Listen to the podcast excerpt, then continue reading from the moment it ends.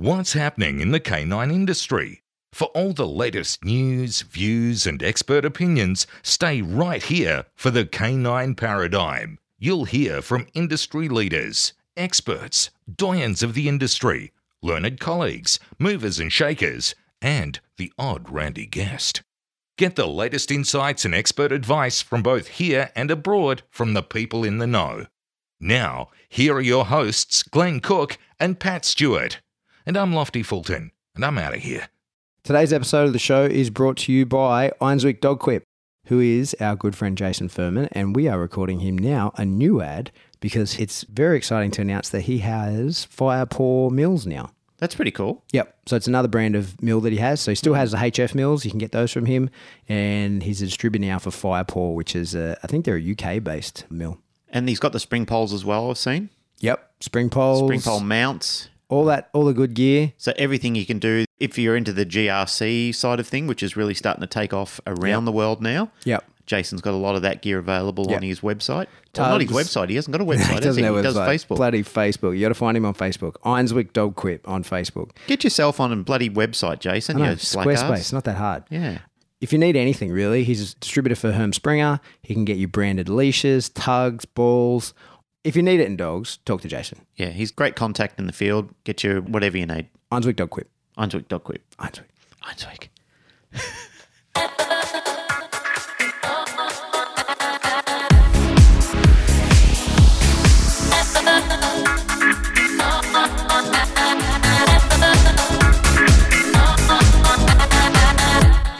Welcome back to the Canine Paradigm. I'm your host, Pat Stewart, and I'm joined in studio for the first time in 2019 by my co host, Glenn Cook.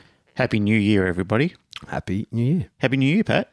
Yeah, thanks. Say it back. Happy New Year. I said it, I said it first. you did too. Hey, so we've, we've had some interesting online feedback. I put a question up. I asked everybody because we ended 2018 on the episode we did, and I think there was a point where you said with the C bomb there were some swears. there were some swears, and there was a question was asked: Would this be acceptable for the audience? Hmm. As curious as I was about it, I put it online. I thought, well, why don't we get people to tell us what they think? Mm-hmm. So overwhelmingly, the debate was in favour for the hmm. C bomb. It was. However, there were some people who put up some poignant points mm-hmm. That said that although they don't mind swearing, that word can be a little bit edgy and a bit sharp sometimes. Yes. And to be honest, I don't mind it as a word. As a word used in society, I don't mind it myself, but I can see how it can be highly offensive to some people. Mm-hmm. However, in light of that, there was a few people who I think wrote a couple of antagonizing comments, a few, mm-hmm. Who were trying to bait a little bit of push and shove out of what they were saying. Hmm. Now, for those people who did put that comment up, there's a couple of things that I think you should know. Number one is when we first started this podcast, we made it clear to people that it was adult content, and occasionally there would be some swears in it.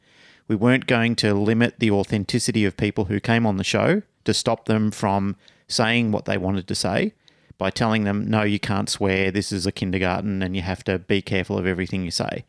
I know for some people they don't appreciate it. And if you don't and we lose you, well, that's unfortunate and we're not trying to. But in the same light of things, we're also trying to, as I said, we're trying to remain authentic. We're trying to tell a story the way we want it told without feeling that we have to handbrake every single thing we're doing and check every single thing we're doing. Mm-hmm. So, in fairness, as I said before, we don't want to lose our audience. We're not deliberately trying to offend people. Somebody else suggested that it was hard for them to share content with their children. My thoughts on that are if you want to learn the material and pass it on to your children, I think that would actually be a good idea. Mm. After all, as a parent, my belief is that you should be your child's first love and your child's first hero. So, why don't you be the one that passes the information onto your children, decipher it the way that you understand it, and then bring your children up to understand the education themselves? Because this isn't a children's show. Even on Patreon, I've listed it so when people go onto Patreon, it asks you if you're 18 years or older. Like I said, guys, this is not a free for all swear fest where we're just unleashing C bombs and F bombs at people randomly. But if we do, that's how it is. We'll monitor it as best we can. We'll keep it under control. But fuck it. Yeah. I don't have very much to add to that. I'll just say what I want when I want. Yeah. it's, probably don't need any more input than that. I don't think so. I don't think there needs to be any more monologue than that. I'm, I I was thinking about it over the last couple of days. And as I said, I read some of those comments and I thought, i got to be honest, a few of them pissed me off. Yeah. Some of them did. I'm going to cut straight to the chase. And there were some people that was just saying, yeah, just do it, just do it, you know, go for it. This is not something that we're just running diatribe out of our mouths left, right, and centre. It's not something that we're trying to do to annoy people or antagonise people or to turn people off or have people hear it in company and say, oh, those guys have just turned this educational side into something that's pornographic and just nonsense. Hmm. I think that we just swear in context and there's no biggie. I agree. I think that, yeah, well, I just think we just carry on exactly as we have been. I don't Yeah. think we need to worry about it too much. I agree. How likely do you think I am to be told what to do by people? That wasn't the premise of us starting the podcast. no, that's right. The premise of us starting the podcast was not to be Well, we're just talking, and this is how we talk, and this is we're just going to carry on exactly as we always do. So mm. it won't be changing. Nothing will be changing. We'll be carrying on the way it is. I understand that. One thing that I did agree with, with I read a lot of the comments, not all of them, but was people saying it makes it harder to refer the show to clients because they may not, you know, like it's less professional. But the show is just us talking about stuff, and this is how we talk, and we don't censor ourselves because it's meant to be as authentic as possible. And you know, I think that we told the story about C bombs and how they're used in Australia and whatever. But it, I mean, mm. like, I'm, we're not saying it in a way to intentionally offend anyone. And if we, you know, I think we just carry on exactly as we've been doing. The example was made somebody made a point saying you know like other content that i've heard other edited and produced content doesn't have swearing and curse words in it. Mm. Others that i've heard do. I mean i've heard plenty of podcasts where people are swearing and it it doesn't bother me. As i said i know that for some people some people are religious some people just don't like it some people are brought up with high standards and values that they don't hmm. appreciate that type of thing. That's fair enough live and let live. I understand your side of it, and hopefully you understand our side of it as well. What I will say is that if I've run seminars before, such as the NDTF, I don't swear during the NDTF. Really? Not in F bombs or C bombs. I never never drop them. If I ever have, it's been completely by accident, mm. and I would deliberately try and avoid doing it. Sure. If I was doing online content for somebody, such as a video series or something like that, I would probably not swear in the video mm. because then I'd know that it would be marketable things that would be something that people would want to share. If they purchased it and wanted to share it amongst people. I probably wouldn't swear in that as well. Mm-hmm. And if I did, I'd tell them at the start that there was online adult content, as we do in the podcast, hmm. which I'm painfully making obvious again, hmm. that all episodes in the Canine Paradigm are listed under adult content on iTunes mm-hmm. for the reason that we have elected that we may, from time to time, swear. And so, So- may our guests, which some of them have. So, in a nutshell, it's much ado about nothing because nothing will be changing. Correct. I did ask the question, and as I Pat and I talked about this a, a little bit the other day, and I said I opened the can of words. I asked the question, mm-hmm. and that's on me, and I value your input. It was because of some of the- the input that people had that even though, as I said, the poll was stacked heavily for people saying, "Yeah, we don't care, go for it." Uh, I think it was like ten to one on the ratio or something like that. Could be wrong, but that was it was heavily for we still took everybody's thoughts and opinions into consideration prior to just going hell for leather and saying, yeah, look, just let's ignore everything everybody else said and let's do it. I think we, we were fair in judgment and saying that if it does get dropped, we're just going to edit it out somehow. And that will probably be by a beep or a duck quack or something comedic just to say that it's there. You, you know what I was just thinking about? So I do have online content and I have a puppy raising series, which we've talked about, mskennels.com. Yep. And I'm doing a lot of uh, Nepopo video stuff that I'm putting out just through Facebook, and I've got like a catalog of it all. I'm not sure what I'm going to do with it. But in the puppy raising one, there's no swearing or anything. It's but it's scripted. Yep. So we wrote every word, every single word I agonized over for months. So there's not a word said in that video series by me or Sam that So you're not ad libbing, you're dialoguing That's everything. right. Yeah, hundred hmm. percent. It's a hundred percent like there's why say in something in 50 words if it can be said in five. Like every single thing that we say in that, there's no fluff. It is just pointed Straight to the points, point. Bang, bang, bang. Hmm. And it's scripted, 100% scripted. I'm reading off of a teleprompter when I'm talking into it. Hmm. Um, but then in the other stuff I have, there is swearing, but it's it's for like punctuation and stuff like that. You know, like it's to get a point across, and it's the way that I talk normally. Yep. And of course, when I'm talking to people who I don't know, you wouldn't swear or something like that. And I guess we don't know the people that are listening, all of them. But they're this is our delivery method. This is how we talk. Mm. And realistically, this is a conversation between me and you that other people are Joining in on. allowed to listen to. Yeah. That's right. And I think we're lucky as a podcast, we do get a lot of um, feedback because it's funny. Like, I was listening to, I actually messaged Jay the other day because I was listening to his podcast and I was like a crazy person in Kmart doing Christmas shopping because I was talking back. I was like, no, no, this. And I'm like yelling at him. So it's, uh, and I think that feel like that's when that happens on a podcast, it's kind of like you get that's how you get that community feel about it. Like where you want to dive in, like you're like, hey, no, I, I have a, something to say about that. And then you can only get online and, and say that in the, the groups or whatever. Hmm. But yeah, anyway, the point, the, the long and the short of it is, I think, yeah, I acknowledge that it, it's a bit less professional, but that's the delivery style that we have, and nothing's going to be changing. Correct. One thing I do want to add to that is if you're listening to the show deliberately to be offended, go away. No, that, you can listen and get offended. Fuck you. Yeah, but- you can you can keep living in your little spiral Yeah, of hate and upset, and you can keep kicking your dashboard every time I we say something. You can keep living in your spiral of hate. Fuck you. Really? Do, do you really want those people just to hang around? No, I don't want them to do anything. I don't care what they do. They Yeah, can do whatever they want.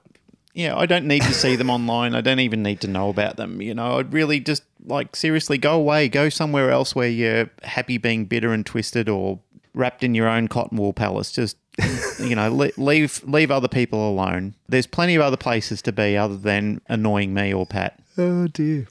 No, I think they can listen and be be offended. Just pl- look, I'm I'm really pleased with the with the people that we do have following the show, like the people who genuinely want to be here. well, if we still have anyone listening, how long have we been talking about this? How, Uh, about ten minutes. So let's, Longer. Let's talk about some dog stuff. Yeah, we'll How long can we just talk about us talking? This is literally what we're doing. We're talking about Forever. us talking. so leading into the conversation that we wanted to get into, we were going to talk about resolutions in training because a lot of people, the new year ticks over. The first thing we say is, "All right, it's a new year. I'm going to start off uh, the Yeah, I've got all these with- plans." I've got all these plans. I've got resolutions. I've got to kick out." do you make a news resolution outside dog training? Not really. Never.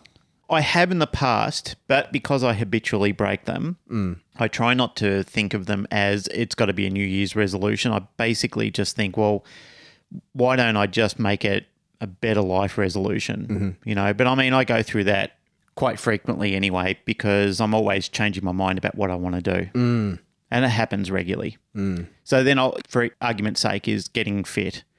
At the start of the year, I'll think to myself, I really should do something. And because we're in Australia and it's great weather, it's weather that you're thinking, well, yeah, really, I should be out walking and I should be taking better care of myself. You shouldn't be thinking about that as a New Year's resolution. You should be thinking about that as an ongoing lifestyle solution, not a resolution. Yeah. I mean, if you ask my wife, she'll be saying, well, why would you wait to the start of the Yeah, year? Yeah, that's the thing with all the resolutions. It is. Although, like last year, I, it was it was January last year that I did the um the carnivore thing. That was my resolution to eat nothing but meat for a month, and I did it. you did it. Yeah. yeah. And the year before, my resolution was to drink less cider, but more whiskey, and Right. I I did that pretty well as well. So I think it's about you know being achievable. Are you still drinking less cider? are you Um, back on the ciders? Yeah, I don't really. Well, I don't really drink much too much these days at all, really. Hmm. But it wasn't a resolution. I just sort of don't. But yeah, I'm not a day to day drinker anyway, so it's not really a, Hmm. an issue for me. Like I can go days and weeks without having a drink of alcohol. I only do it as a social Yeah. function thing. So yeah, yeah, it's not like I'm a mad drinker that I just have to go out and have a beer or a wine or something like that. It's Mm-hmm. only uh, only the occasional time out for dinner or with social friends. Mm-hmm. Other than that, happy to drink water. It's The lifestyle I lead, it's mad. resolutions in dog training. Resolutions in dog training, yeah. This is one that it's the same thing about resolutions in your own health and well-being is mm. people do the same thing with their dogs. They Yeah. go, "Oh, I really must exercise the dog more. I really must train the dog more." My point, I guess, is that you should do that anyway. Yeah. You know, the whole point in owning a dog is that if you got it, you should be out there doing something with it. You should mm-hmm. be. The whole year, we've pretty much talked about methods of communication and ways to deliver that communication. One of the things I have to say for many people who do listen to this show, I'm, I'm so damn proud of many of you that made a concerned effort throughout the year because, I mean, I'm seeing people getting out there, making their box, getting out there with their box training videos, mm. doing their triangle work. I mean, there were scores of people I know that bought the box off you. There were scores of people who went out and bought the new treat and train systems. And they're showing us the evidence in their Yeah. work. You know, they're doing what they actually set out to do. Mm. But I mean, rather than make that a resolution, make that an ongoing training solution for your dog. Make Yeah. that a lifestyle thing for you and your dog to basically say, this is a better thing for me overall. I'm going to enhance the relationship. I'm going to have so much more time with the dog. And rather than being annoyed by the dog's behavior, which is the excuse that people always say is my dog annoys me, my dog does all these terrible things. Hmm. Well, you can be the champion of that by doing something active with your dog, having a more, rather than having that sedentary lifestyle, you can have that lifestyle where you can say, now I've got an active lifestyle with my dog and I actually enjoy it. I'm getting fit, I'm getting healthy. So even if your New Year's resolution for yourself is to get fit and healthy, well, use training as an active point to basically say walking the dog and being outside and getting out in the great outdoors and doing more is hmm. going to actually improve that. And if I set goals that I can't let the dog down, some people don't see letting themselves down as a, as a bad thing, but maybe set the goal for if I let the dog down, well, that's a lifestyle that the dog is not going to enjoy based on my inactivity. Hmm. I don't know. Um, just a suggestion. Well, I think that the problem with all those kind of resolutions is that there's no time like the present. So why exactly as you say, why wait until New Year's Day to start training, which it's past anyway. It's New Year's Day today that we're recording this. Hmm. I think that what people need to do when they ha- want to go with their dog is or with their with their training and their dog is work towards a goal rather than say say my dog's reactive. I'm gonna I'm just gonna go work on his reactivity. Like that's bullshit Yeah, that's that takes time. well, you've got to go. I want my dog to be able to walk down the street and not react to these triggers that he encounters, right? And then it's measurable. The thing with uh, what I see in most people's training is they're like, I'm working on this, right? I'm working on the reactivity. I'm working on his sits. I'm working on whatever. And that's not, that's bullshit. Like Yep. that doesn't, that's not actually a thing. You need to say, I want my dog to be able to do this. And mm-hmm. then you know where you stand in that. You can make a plan to get towards that rather than just haphazardly. I'm I'm I'm training my dog. Yep. Like you've got to go. Okay, like I'll know I'm done when this happens. When I can walk to wherever we go and the leash doesn't go tight once, then okay, I know I have a loose leash walk. Now I, I, I move on to something else. I go into a maintenance program with that rather than training it. You know, if it's a reactivity issue, the dog that barks at him every time and it's a fight every time we walk down the mm. street, my goal is to walk past that dog and not have an issue. And then you get to there and you go into maintenance. Like it's, I think that it's too wishy washy when people don't have a goal in training their dog. And this is outside of the New Year's resolution thing. I see this all the time. I do like loads of consults with people, with dog trainer people, who will tell me, you know, I've got issues with this, this, this. And then, you know, nothing happens. Like, and you see this at, at seminars as well. Like, people turn up with these dog related, you know, whatever their issue is that they turn up with. And then the next person comes out the next year and the issue's still there. They've got a working spot again. Hmm. And it's because they don't know when they're ah, finished Oh, it's your pet hate, isn't it? it kills me. That's why I don't allow people. This is, you know, something I've I've done when I organise seminars, and now that I'm starting to give more seminars, hmm. I have it written in the contract. It upsets some people. I forego the extra money that could come of working spots because I want to be able to choose the dogs that I work and how long I work them. So Yep. I will not allow anyone at seminars I organise or give to pay extra for a working spot. There's no no one pays extra. Hmm. Everybody pays the same amount. We organise the dogs to be there that will maximise the training for the whatever the presenter or myself wants to deliver. Yep. And that way we can maximise what we get across. But also from my point of view is especially in the type of training I'm doing, I don't want someone I don't want to feel pressured to do something to a dog that I don't want to do. So I don't want anybody to bring their dog out and go like that's flat and say I want him to be fast. and have to be Johnny on the spot and try and make Yeah. that happen in five minutes. That's right. Yeah. And so, well, what I see the, the problem is this, right? So, say someone brings out a flat dog and they want faster activity from the dog. Um, because of the pressure that I use and the way I use it, I can do that. I know how to do that on the spot, but that's not what I want to do for their dog. they're not ready to be squeezed like that yeah. yet. So, so I can, and I like this is one of the, I think the big problem that I find with some seminars I've seen is I know a lot of tricks with dogs. I can make a dog look like something completely separate from what he is at that moment, but that doesn't help you and it doesn't help the dog. Mm. I know how to make myself and the dog look good and make you feel good in that moment, but that's not helpful for anybody. So at these seminars, I I say if someone comes out and they've got a flat dog, we're now going to talk about how to make your dog less flat. Yep. Uh, but we're not going to put pressure on your dog in order to do that because that's not how I want to do it. And depending on the circumstance, but generally speaking, and then I can talk through it. But the the session, the reason your dog probably is flat is because your sessions have gone too long and the, you know the dog hasn't found enough success in small behaviors. So the actual session of training your dog and showing everybody this is going to go for a minute. Hmm. And if you've paid an extra hundred dollars to attend that seminar, and then someone else brings out a dog, the next person brings out a dog, and the dog's full of hope and desire and is flashy, and we're just sharpening things up, and we do an hour long session because the dog is ready for it.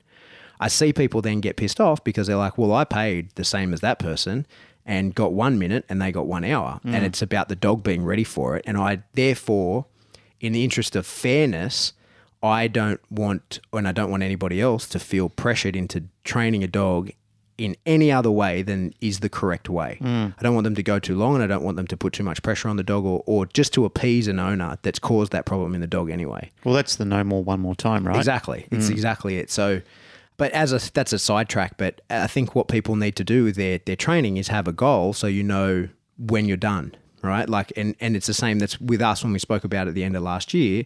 When people ask what are our goals for training our dogs next year, is a PSA level two because now we have a goal. We know exactly what's involved in the exercises for that.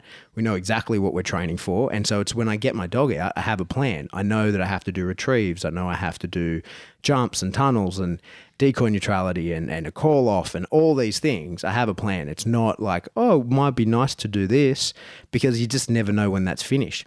And I know well, people say, and I agree, like no dogs ever finish. You never finish training, but it's you got to have a plan and a, a benchmark to know. Okay, I've achieved that. Move on to the next thing. Uh, otherwise, you're just chasing your tail the whole time. I feel like that's so important in everything you do, especially when you're using pressure. And I just mean like motivating yourself. You have to have an end goal. You have to, you know, to take it away from dogs and talk about people's typical New Year's resolution. I want to get fit. Well, define that, mm. right? Like I've been fit my whole life and fat. They're different things, right? Yeah, well, look at Big Country on MMA. Yeah, exactly. I mean, the guy was enormously fat. Yeah. You know, he looked like a big fat hillbilly, and yet that guy could knock your head off your shoulders. Yeah, so you know? fitness is a, a objective term. So Yeah, then you got right. to go, okay, like my goal is to get to 15% body fat, Mm. right? And then that's a measurable thing and you know when you get there rather than and and what you can tell is you can measure body fat and you can say I'm closer than I was yesterday or I made a mistake and I'm further away from my goal. Mm. So it's got to be the same in dog training. It's got to be a measurable goal. I want to achieve this. And this is why sports play such a large role in this and to plug GRC yet again it's the sport that everybody can play. You don't need special dog, you don't need special anything, but it gives you a measure. Like there's a test, like there's you get through that SR test, and now you can do these games and you can improve on the games. You can ho- score higher next time. You can train for a an objective result, a, a thing that you can say, yes, I achieved it, rather than like, oh, I'm still working towards it. We've got a plan over the next whole dog's life to get there. Like, no, there's a trial coming up. We're pushing towards that. If that's reasonable in your training program, you know, mm. not saying to push your dogs into unreasonable states. So yeah, that's my rant.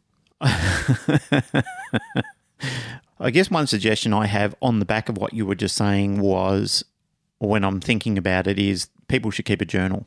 Yeah, like a I- training log. Like a training log, yeah. Yeah.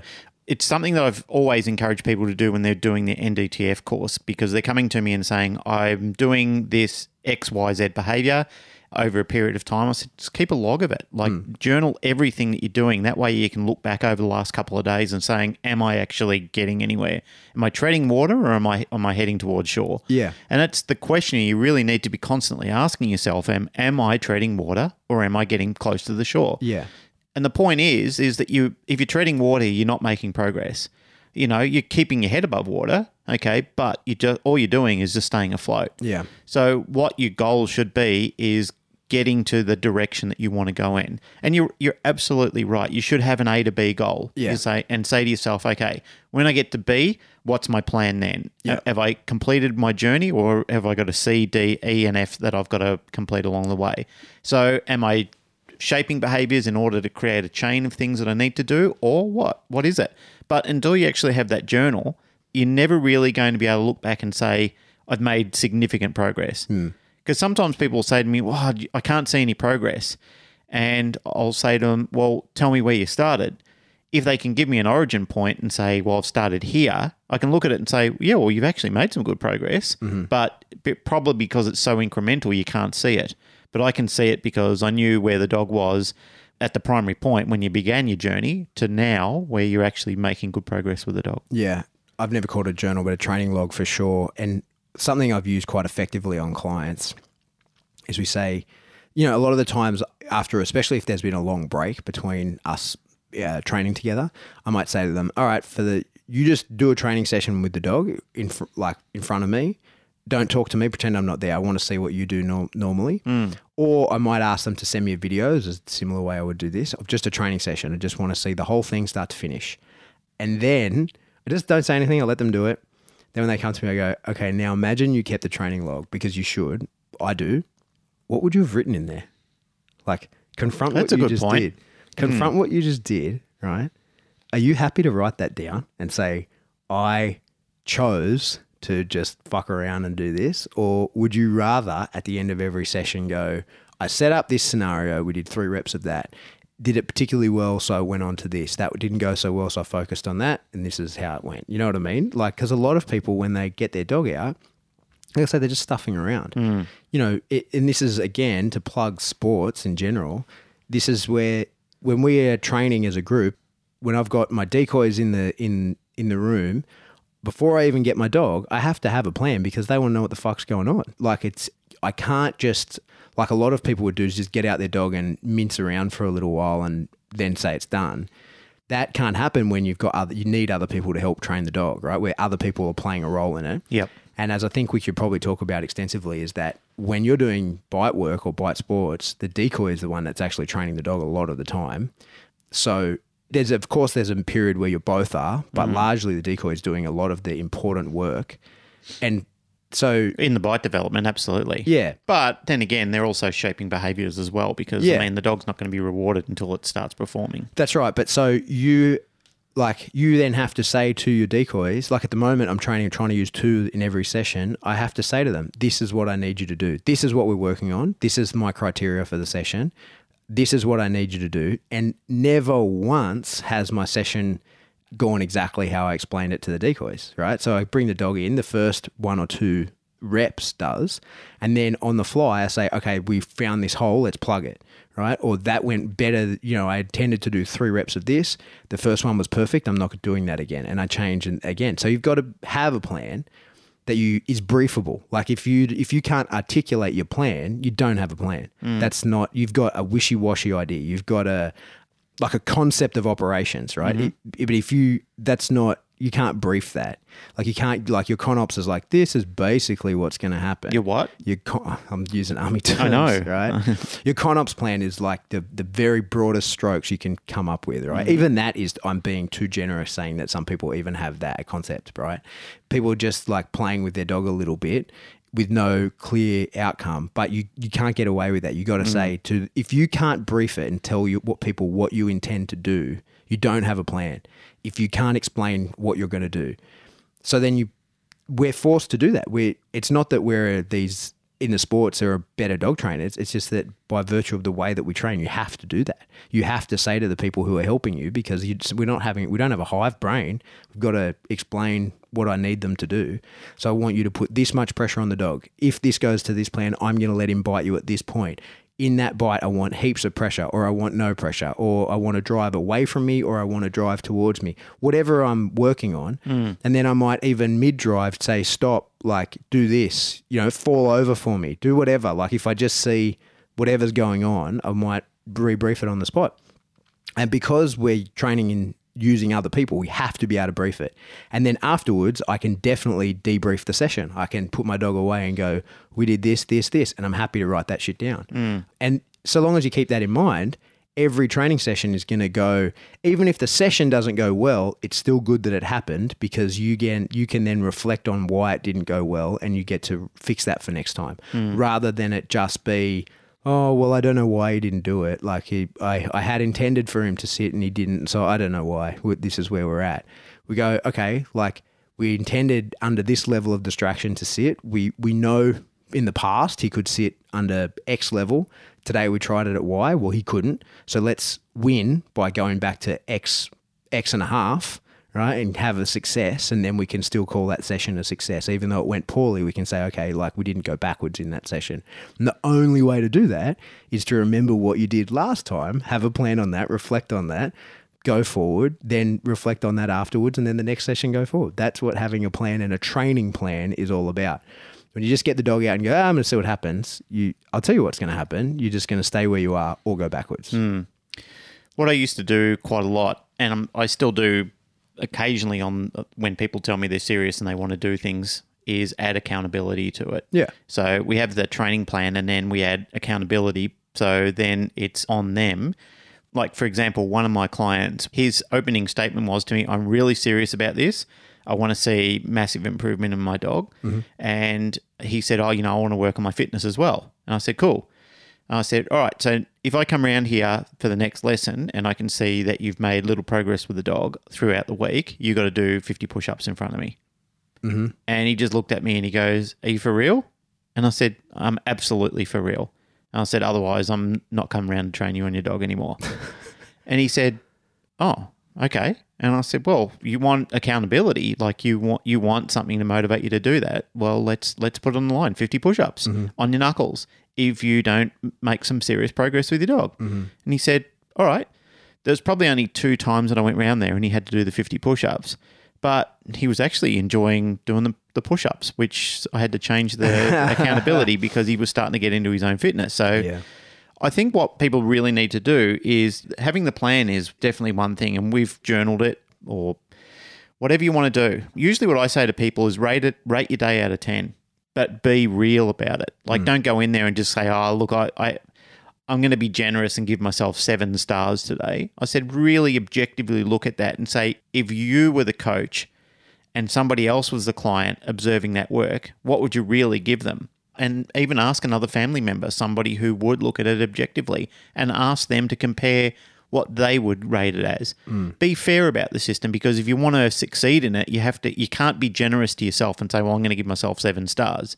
Like I've had people give themselves like eight or nine stars because they thought that they did a good job and they needed a little bit of self encouragement. Mm. Well, that's nice to have all the fluff and everything. but I mean, when you look at potential versus reality, I'm not interested in the potential. What I'm looking at is what was the reality of the day. Yeah. Like I know what you possibly can do, but what are you really doing during that time? Yeah. Are you really getting out there? Are you really doing anything justifiable? Are you really doing the best you could? And some people say, "Well, I don't, I don't know if I'm doing the best I can because my my knowledge is limited." And I said, "That's fair enough. That's what I'm here for. That's that's my role as your coach to say, well, my knowledge is is excessive in in comparison to yours. So my accountability to you is to push you and motivate you to be better and communicate better." But still, you can only do that incrementally. Mm. That can still only be delivered in incremental fashions to the dog. Mm. But if it's not done on a regular daily basis, the dog's not going to understand what it's supposed to do. Yeah. Especially if you're working towards a behavior. And so, like, imagine you're shaping mm. And you have the intent. Let's use the, the example I always use. If you have the intent of shaping the dog towards a marker board, right? Just as a thing, that might take you three or four sessions. But Or more. yeah, but if you're if you bring the dog out and do like a shaping session towards it, and then you set up the the basically the same scenario the next day, but there's no marker board there, you it's, and you just oh today I'll just wait until he sits and I'll reward those sits, and then tom- tomorrow you do a different thing. You're never going to make decent just progress. You're just fluffing around. Yeah, you're just fluffing around. Yeah. So have a plan and work towards that plan. Achieve a goal. Move on to the next goal. I actually saw some advice you gave somebody the other day who was asking questions about some failure they're having in their own training, Hmm. and I I think your very limited answer was you're doing too much, do Hmm. less, and there's there's quite a lot of online videos I I do see of people people that I know and people that you know who have posted online content before and they're just doing I mean they're doing the opposite of not enough. They're doing Yeah. way too much. They're ignoring that no more one more time philosophy. Yeah. They're excited about the potential and they think, well, I've got an hour to kill. I might just smash out fucking obedience in that whole hour. Mm. That whole hour of doing that one skill is going to kill your dog's enthusiasm in it. Mm. I mean, it's killing, it's choking the desire to want. Some dogs will happily do it. They will happily do it. Some people will happily do it. Some people were happy to run a marathon. Some people couldn't run from here to the letterbox. Okay. And dogs are not dissimilar to that. So if you're not reading the potential in what your dog's doing, if you're going out there and just smashing out too much work and you're not seeing where the dog is saying, hey, I got it, I got it 10 minutes ago, mm. then what you're doing is frivolous. Yeah. You know, this is something I have understood for many years. It, right from when I started in dogs, I really understood this, but it's taken me until maybe a year ago to be able to do it. Is um, that less is more? Like really, truly setting a timer and stopping, or when you get that best rep, if even if it's before the timer goes off, it's stopping and just going like, "Hey, we're done. Like the training is done." That doesn't doesn't mean that that's the what what I used to feel like was like that's the only way I can interact with my dogs is training. Yep. I was missing the fuck around time, and so How dare you swear, sir? This is a public show. I was missing the muck around time. Thank you. uh, with my dog, and I've, I'm better at that now. Like I really can just train me and my dog. You know, if we allocate an hour in the morning to like a, with the both of them, we're going to go out. Each of them can really actually just get a perfect couple of minute session, and I know better now how to keep them highly motivated and just play with them and and not make the play disingenuous. Like I, I was always, I mean, I've always done this, right? I've mm. set the timer for years. I've been doing this, but I was disingenuous in my play. I was always, when I was taking the dogs out, I would be secretly training them, and Yep. they're smart enough to know, like, hey, hey, this is transactional, right? That's right. Like this is not us just mucking around. This is not you chasing me. This is not me getting to chase birds with no repercussions. You know, like whatever it is, like it's they figure it out. And I was I was kidding myself that I was like, oh no, I'm secretly training you, right? Like that's it, it, there was no secret about it, and it's taken me. It was about a year ago. Actually, no, I know exactly when it was. It was when uh, it was almost exactly a year ago when Remy broke his teeth because I was training with food and could only like I couldn't play tug with him and could only train for five. You can't make a food session with not with him in the way I deliver foods go for more than three or four reps. It just doesn't work that way. But so because then you was- weren't getting what you wanted previously, you were transferring it into something else. Yeah. So then I'd go, okay, well, I know I can get an hour of motivation from you if I pull out the ball. I know I've got, uh, you will, he will chase that ball until he is dead. Yep. So I'm like, aha, I will half kill you with this ball and then until I get what I want. And you never, you know, something I've been saying a lot recently. I've got a video I need to put out about it. But the problem when you're working towards a peak in anything, the only way to know when you are at the peak is when you look back at it, right? So we're always trying to work towards the peak. And like I say, the only way that you know you've gotten the best is when the next rep is worse and you go, fuck, I've gone past the best. Yep. And everybody wants to get to the peak, and the best trainers can. That's why they're the best trainers. I talk about Sam being able to do this. I talk about Bart being able to do this, being able to push the dog to the absolute limit. Yeah, it's called surfing the burst. Yeah, and knowing exactly when they're at the limit of how much enthusiasm they will give, how much pressure they can take, a- all the things when they're at the limit. That's what the like the trainers with the je ne sais quoi. That's they're the ones that have that. You even did your little magic hands I then when you, my my if I keep forgetting it's radio show.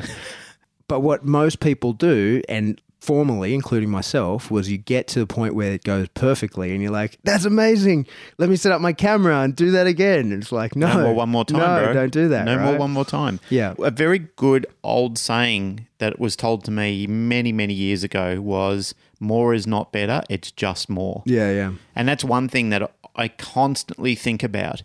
You know, the point can be transferred across to our own training. Like if you're doing bench press and you know that you've got maybe two left in you and you try and do a third one, you end up dropping the barbell on your chest. Mm. Well, that's because you pushed past that point where you just couldn't do it anymore. Yeah. And we're encouraged to, to work out to, to fail point. But it's the same thing with a dog is that if you know that your dog has reached its max capacity, you want to leave it at that. You know, like you want your dog walking away. Like I, I Mm. well, that's the thing. People see. See, this is people this can't is- read it. That's right. They, And, di- and they find it difficult they to read don't that know their point. dog to reach their max and that, capacity. yeah, that's fair. and because this is the thing, and it, it, it doesn't link up as well because if you are benching, you may know when you've reached your max capacity because you can feel it. Oh, I feel it. I'm exhausted. That's all I've got. And then even if you go one more, so long as you don't drop the bar on yourself or end up like those those guys on YouTube. By the way.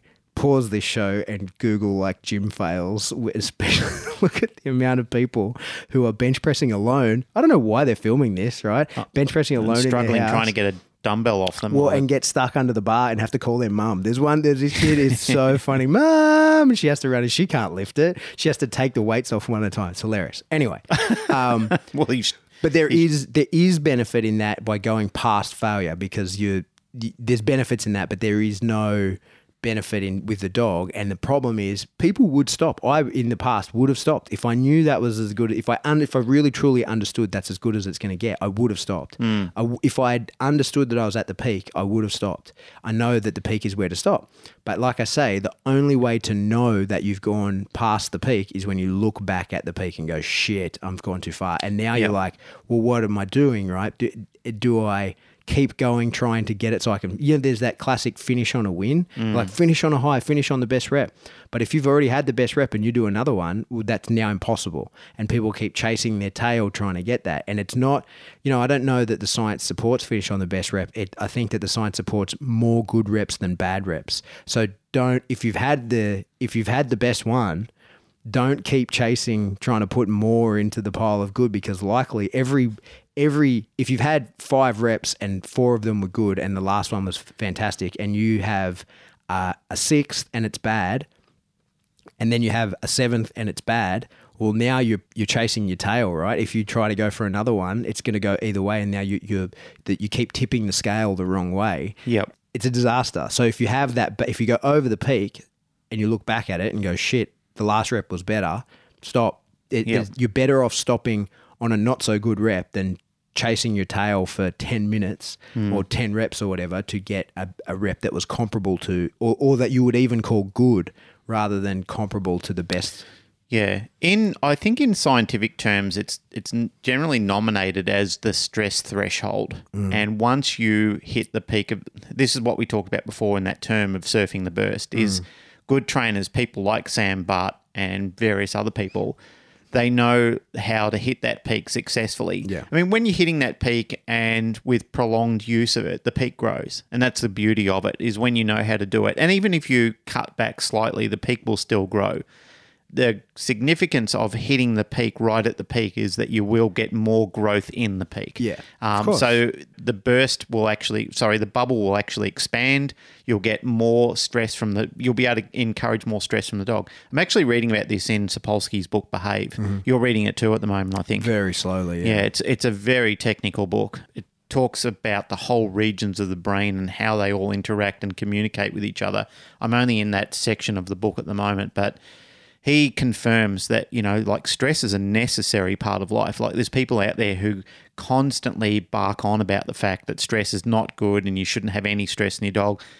Clearly, you don't know what you're talking about Yeah. because anybody who is anybody in neurosciences know that you need to have stress. You need exposure to stress like you do with anything. It's like going out and getting a tan. You need a little bit of exo- exposure to the sun, not a lot of exposure. The hmm. difference between getting a burn and a, and a tan is the time that you spend in the sun. And it's exactly the same with the amount of stress that you're exposed to. A little stress is fine for you. Prolonged exposure to stress is not good for you. Hmm. So it's like I've made this point before is that the difference between the cure and the poison is in the dose. Hmm. That's got to be remembered the whole time that you you're working on this. So you when you're working with your stress threshold is I guess to look at it from a if you can imagine it, it's the same as a uh, a roller coaster. chugging up the hill takes time. Going over the curve and, and coming down the other side, I mean, that's rapid. Mm. That's know. a good analogy. It's That's a- very good. Yeah, yeah well, that's the analogy that we always use. slow and steady up, but then you can fuck it pretty quick when you zip down Well, the you other just side. tear down the other side. Like the the ascent is much slower than the descent, Mm. but once you hit that peak curve, and this is where I was saying, you know, some people surf that burst nicely at the top and they know when to stop there Mm. because they've they're experienced animal people, they're dog people. Mm-hmm. There was a good stage where Boyd and I were doing a training session together years and years ago. This is probably about 25 years ago. We were in the shed and we were doing a hold and bark exercises with his dog Hawk. Mm-hmm. And what kind of dog? German Shepherd. Mm-hmm.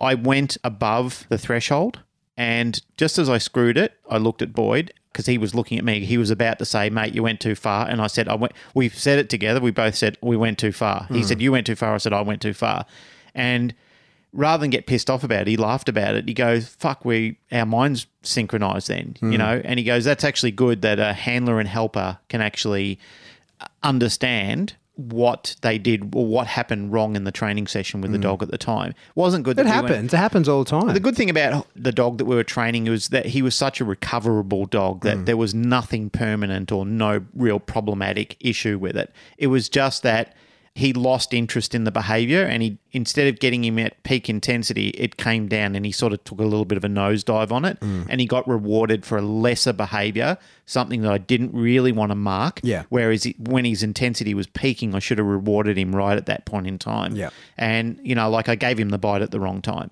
And like I said, he was a recoverable dog. We just took that as one of those. Not so good sessions. Well, it was just a. We turned it into a variable reinforcement where that day he got a, a, win for something lesser than what we wanted, but every other day he had to work harder for it. Mm. So he got a he got a cheap win then. Well, it wasn't a cheap win. It wasn't the dog's fault. It was entirely mine as the as the decoy. But for me, it was a great learning experience. For me, it was the day that I really saw I'm asking too much. When I really got the dog to move into me, when he's when he was focusing in my eyes and not on the sleeve, and his intensity was high, his bark was nice and deep and rich. There was plenty of opportunities, like probably three, four good barks that he gave me where I could have reacted and, and rewarded the dog. However, I thought, oh, I'm going to I'm going to get another one, another one, another one. There's no need. Mm. At that point, the dog is at peak intensity. I could have just done what I needed to do right there and then. And for for people who are looking for that, don't beat yourself up too hard if you muck it up.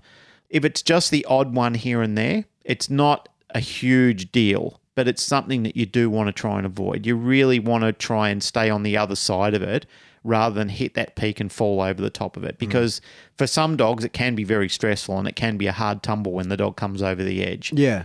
Well, and that's training. That's managing that and staying away from it. I was just thinking, I saw a video the other day on Facebook, really pissed me off. Is in a group that is known for really should only be viewed through the lens of satire. But these people were bragging about this dog being uh, not engaging a decoy. And it's like, yeah, that's cool, mate. Like you're you're a tough guy while you're wearing that protective suit, and the dog bit initially, and then he put enough pressure on the dog to get off. Did you see the video? You No, I haven't seen about? it, The but dog I, bit, and I'm then he sure just, I know what you're talking about. yeah, he overpressured the dog, and they were bragging about what a piece of shit the dog was. And I was like, Yep. yeah, but that's not how it would have gone in real life. Like I, I acknowledge that the dog needs more training. There's certainly some training issues in that dog, but you're wearing a suit of armor that means when he bit you, it had no reaction to how it would have gone for real. Like you're you're super tough. Yep. And I acknowledge for sure that has to happen in training, right? And and some dogs crumble, but you don't brag about it, and you you got to recover the dog afterwards. That really pissed me off. That's even mm. why I'm talking about in this video because like the dog was a blubbering mess at the end. And as soon as you find a crack in the training of the dog, especially if you're testing the dog rather than training it, you shouldn't exploit the crack. You should just go, it's there, recover the dog, give the dog a win, and say, no, thank you. I, I, this dog is, these are the issues with the dog. I don't, either if you're testing it, I don't want this dog. Or, Or grow up beyond that issue. yeah, or if it's your dog, then you go, okay, well, here's a problem we have to fix. You don't Yep. keep, like, if you find a crack in the wall, you don't dig the crack out. You immediately address the issue. You don't make it worse. Yeah. Anyway, it pissed me off. It was worth mentioning here. But it, like when people see that, if I know we have a lot of people that aren't bite work people and don't know that kind But of thing. But it's relevant. I mean, bite work stops becoming bite work when the dog is actually learning how to bite. Yeah. And then it becomes a training program after that. Yeah. So if you can't, like, if you can't get beyond that, if you're not looking at bite work and saying, oh, it's bite work, I'm not interested. No, no, no. It's actually skillful training. Yeah. Like s- some of the skill at the highest level, too. Yeah. Well, we, you know, like I've tested dogs for uh, foreign police agencies, and you do have to push the dogs to the point of failure because they are going to fail. The dogs were not suitable, and we had to demonstrate that. So we pushed them to the point of failure, which did not take much. But then we immediately recover the dogs into prey, and the dog at the end of the session will tell you it was still a good session because he doesn't need to know that he's being tested in that session. For him, it's just like a, a thing that happened, and there's no point making it any worse because we've already got the footage. We say, yeah, this dog's not suitable. Here he is crumbling. And then here I am, two seconds later, bringing him back mm. to say like, "Hey, it's okay. Don't don't be scared. It's it's fine. Recover, bite, feel strong." Yeah. right. I feel like a lot of people leave that shit out and don't understand. Oh yeah, I broke the dog. Well, that's cool, man. You're wearing fucking bite suit. Like, congratulations. Try that shit with no bite suit when it, now it's a fairer game.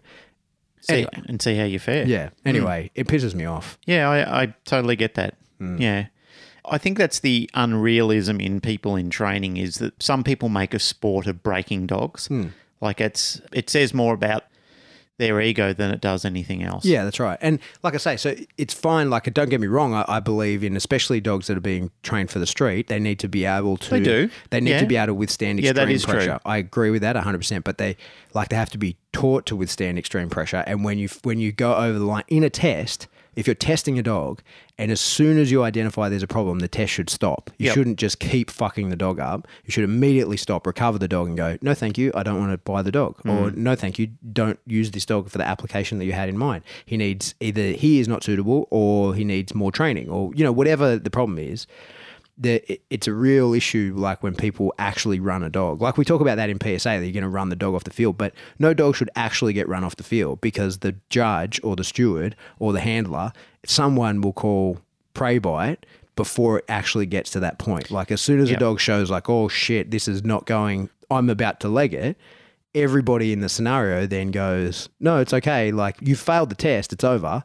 But you're still going to get to bite, and you're going to get to feel. You're going to get to win, and the decoy's even going to slip his jacket to you, and it, it, you're going to go back to your car thinking you won, even though you just failed the test miserably. Because there's no point in actually chasing Adding the dog. insult to injury. Yeah, there's no one like hmm. The, the the thing is people say the words, but no one act. As a decoy, I'll say like my plan is to run your dog. Yep. But I fucking don't want to actually do that. Like there's no way. Like I come at him with the intention, but if I see that there's a chink in the armor, we immediately go, "You just failed. There's a chink in the armor, but here's the prey bite. We recover the dog. The Yep. dog has to feel good at the end." Hmm. Um, well, I mean, in for example, when Randy's PSA won his first attempt, the first year Sean and Janet came out, hmm. when he did the car scenario, I elected to stop him straight after that mm. because he wouldn't listen to me. He wasn't following instruction. Yeah. He was too jacked up and he wouldn't out when I asked him to. Yeah. And I was asked if I wanted to con- continue, even though I had failed the routine. Yeah. I elected not to do it. Yeah. Simply on the basis that I didn't want to reward him further for something that he'd done wrong. Yeah, yeah, So what I wanted to do was just take him away and let him calm down, think about what was going on. And I think those sort of things are important. Yeah. That you recognize where you can turn it into a lesson.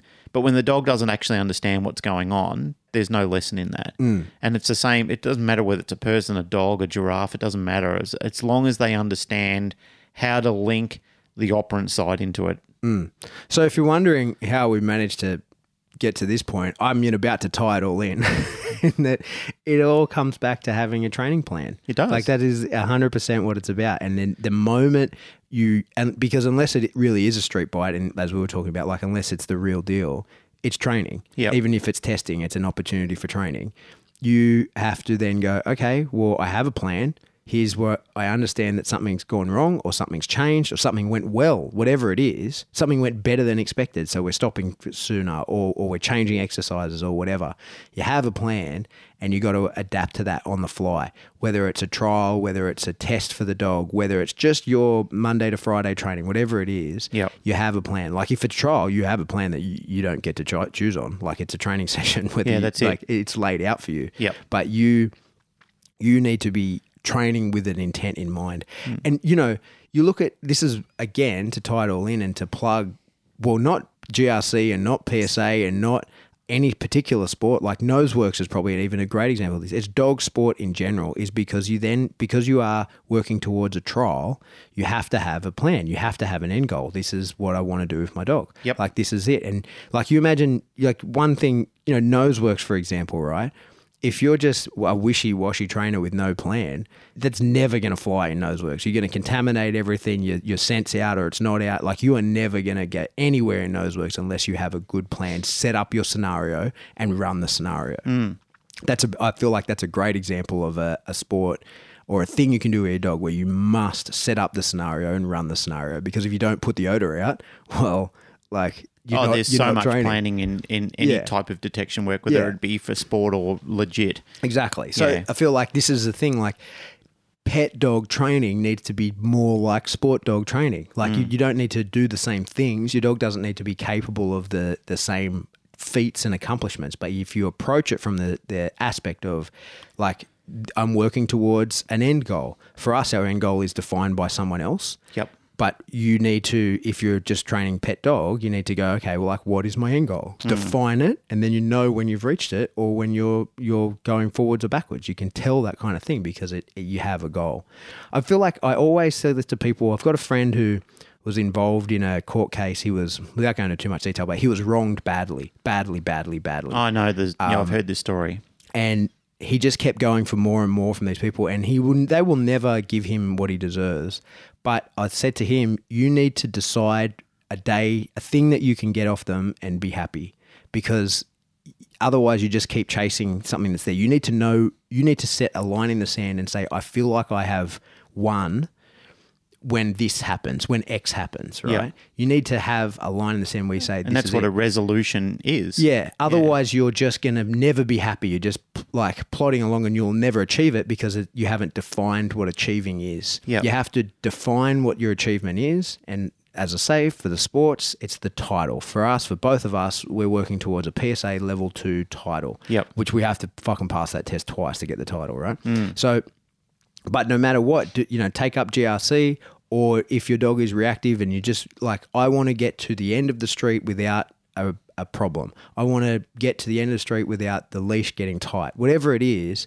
And no matter how long it takes you to get to that point, if you have a point, you know when where you are in relation to it. If you're just like wishy washy, I want to train my dog. Well, you are going to achieve fucking nothing. Yeah. I'm pretty sure, I'm almost certain that this saying comes from Vince Lombardi, who I've talked Mm-hmm. Your close the- personal friend, He's my close Lombardi. personal friend. Um, coach of many successful baseball teams, include uh, American. You not- can't even get it right what, what sport he teaches. No, you he- and him American are close football. personal friends. American Wasn't he over for New Year's at your house? He was, yep. Yep. He was hanging out last night, just, Just shooting the shit. yep. Just I don't dropping, even know if he's still just dropping mad quotes. well, he was he was the quote master, and I'm almost sure this was one of his. So it's one that we've used compassionately many many times. Hmm. I use it here at work, and we talk about it a lot in detection training, and that is plan the work and then work the plan. Hmm. Sounds like something Yoda would say. Hmm. However, it's something that we consistently used to do anytime we were setting a scenario up for uh, explosive detection. We would do a a recce of the area, so we'd have a look at where we were going in. Mm. We would think about the possibilities of where explosives would be stored, how they could be used to set up a small debt and then a large one. So we would have the dogs searching different areas. We'd teach the dogs ground. We'd teach the dogs ceiling. We'd teach the dogs walls. We'd teach the dogs in dirt. We would teach the dogs anywhere we possibly could. Mm-hmm. But we'd always put it on paper first. So Yeah. we'd always sit down together as a, as a team and say, let's have a little think about this before we actually go in there with the dogs and do it. Let's plan it first. Mm. Let's set the odor. Let's set the, the, the soak time that the odor is going to be in the area for. Let's have a predetermined agreement like what's the reality if if somebody was going to set something like this what would be the minimum time Yeah. that it would be in the area before dogs would come in or public would come in etc etc so it's a long-winded way of saying plan the work and then work the plan you wouldn't say anything the long-winded way. not at all not at all i've been accused of waffling once or twice oh dear. Hey, I reckon we've got our point across. i think so well and truly Yeah. So we're going to keep swearing. So We're that going was to the point. I think we've sworn a couple of times here already. yeah. Resolution, as defined in online dictionary, is a firm decision to do or not to do something. Mm. So if you are resolute in making some changes this year, then do it or don't do it. Yeah. Don't make it because it's 2019. Do it because your dog deserves it. Exactly. Yeah. Yeah, do it regardless. I mean, if you took that dog on, you have a life responsibility to the dog to enhance its life and make it better. Mm. And by doing so, you'll make your life better. Yes. All right. Let's wrap it up. Yeah. that's it for the first episode of 2019 of the Canine Paradigm. As always, if you like what you hear, jump onto whatever subscription service you listen to us through. Like, rate, share, subscribe. If you do that, a lot of people give us awesome ratings on Facebook. Really, really, really appreciate that. That's awesome. But can you do it on iTunes or wherever you're? Hey, you know, someone gave us a two and a three star iTunes rating. Yeah. So Must have been Jay and Chad. if you if you're not if if you don't enjoy it, just keep it to yourself. yeah. Or no, go crazy. I prefer the the colorful feedback, but do it on the download service. That helps us get into higher rated sections and people actually see it. Hmm. And what I also found out is that the ratings are by country, right? So if like we've got a bunch of ratings in the iTunes store, Australian iTunes store, they're not visible to anybody outside the Australian iTunes store. So if you're in like Zimbabwe and you look us up, we would have like no ratings. Is that a fact? Yeah. Ah, Yeah. I didn't know that. Yeah. So, So- for our Zimbabweans, yeah, please jump onto iTunes and give us a, a, a review. yeah, Not a bad one. Zimbabwe's part of Africa, isn't it? Yeah. Hmm. And if you want to get in contact with us, the best way to do that is via Facebook. We are the Canine Paradigm on Facebook. That's it. Oh, and thank you to our Patreon guys. Hopefully, you've just enjoyed your slat mill episode. So we should be starting to hear and see slat mill stories and videos. Yeah. We'll, we'll be have a million people asking where they get one, and we've told you, Ironswick Dog Quip.